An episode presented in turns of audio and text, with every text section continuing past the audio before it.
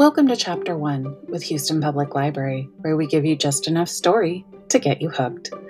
Today's episode features The Shadow Queen by CJ Redwine, read by Crystal. This title is intended for teens, however, it may contain language or themes that some readers may find offensive. Recorded with permission of Balzer and Bray, an imprint of HarperCollins. The Shadow Queen by C.J. Redwine.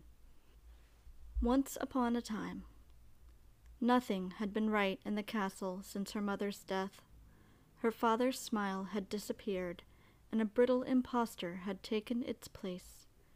Her younger brother had begun screaming in the dead of night, trapped in nightmares he couldn't remember upon waking, and the faint tingle of magic in the princess's palms that her mother had laughingly told her would one day make flowers bloom and birds sing, had become a fierce burn of power that stung her veins and shook the ground if the princess wasn't careful. She'd been desperate for a change, for some way to return the castle to the happy place it used to be. So when the king of Morcant began pressuring her father to marry another Morcantian of the king's choice, in order to keep the alliance between Morcant and Ravenspire strong, and her father announced that he was marrying the princess's aunt Irina, a woman who'd never set foot in Ravenspire until her sister was buried. The princess began to hope. At first, it seemed the princess's wish had been granted. Irina charmed the young prince into calling her mamma, and his nightmares all but disappeared. She coaxed smiles out of the king, and his hollow cheeks grew round again as she tempted his appetite with lavish feasts nearly every night. And she took the princess under her wing, sharing the secrets of the magic that ran through their blood. It was almost like having a mother again, almost like being happy. But it was all a lie. Understanding dawned slowly, like prickles of pain in a limb gone numb. The princess began noticing things that shouldn't be. Apples that gleamed beneath the candlelight but spilled rot once the skin was punctured. Apples her father, her brother, and the castle staff ate nightly until every bit of them had disappeared. Apples, Irina said, were for those without magic in their blood.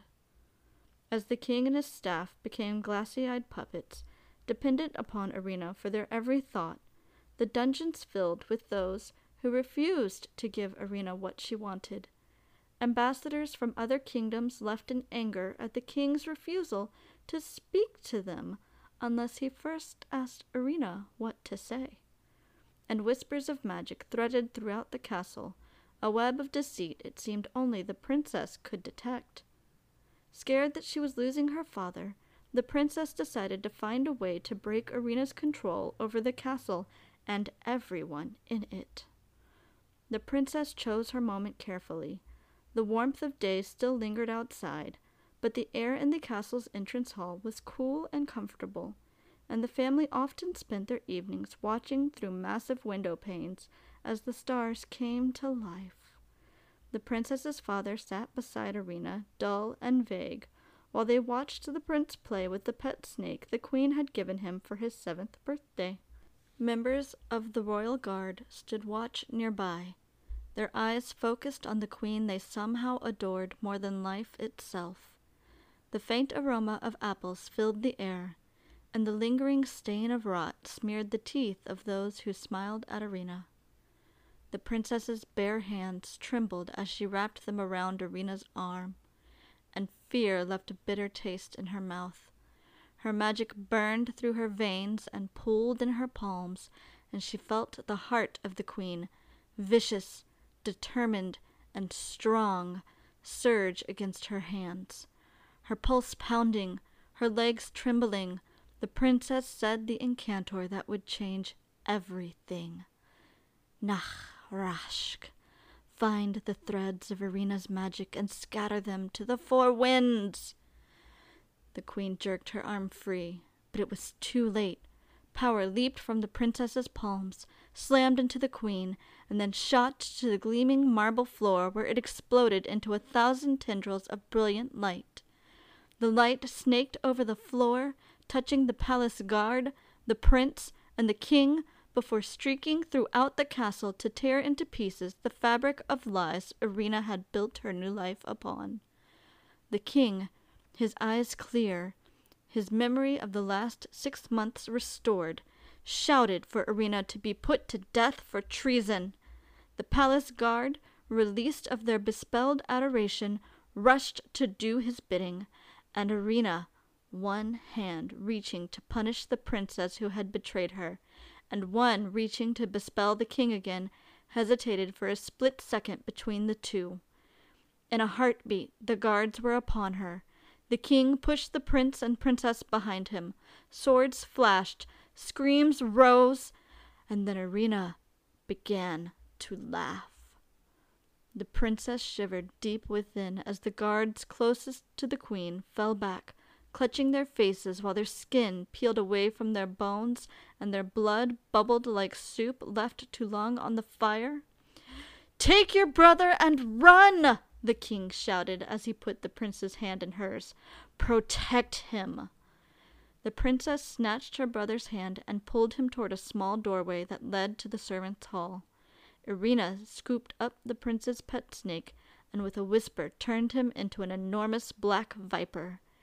The snake slithered across the blood-stained marble and sank his fangs into the king. No! The princess turned back for her father, but Irina raised her arms above her head and slammed her palms into the wall behind her. Instantly the stone shuddered and twisted. The princess screamed as the floor buckled, heaving upward and throwing her against a pillar that was quickly disintegrating into dust. All around her the walls were crumbling, the floor was cracking, and the snake was attacking anyone still left alive. The princess locked eyes with the queen, a lake of blood and horror between them, and Irina smiled as the wall behind the princess exploded outward to crush the girl into dust. Chunks of stone crashed around the princess, leaving her a small circle of space full of acrid dust. She was trapped, the debris above her creaking and sliding as the floor shuddered. She was going to die, and there would be no one left to protect her brother from the monster who'd taken Ravenspire's throne. A large, dark hand reached through a space in the debris, wrapped around the princess's wrist, and pulled her through the narrow opening between the pile of rubble and the servants' hall. Gabril, the head of her father's palace guard, crouched before her, his brown eyes steady on hers, his voice calm. Can you run? he asked as he scooped the prince onto his shoulders. The princess didn't want to run. She wanted to see her father. She wanted to stay in her home. She wanted to fight. But though the queen had said that the princess was the daughter she'd never had, Irina had kept the knowledge of how to use magic as a weapon for herself alone. And so, as the walls caved in behind them, the princess put her hand in Gabril's, told her brother everything would be all right, and ran.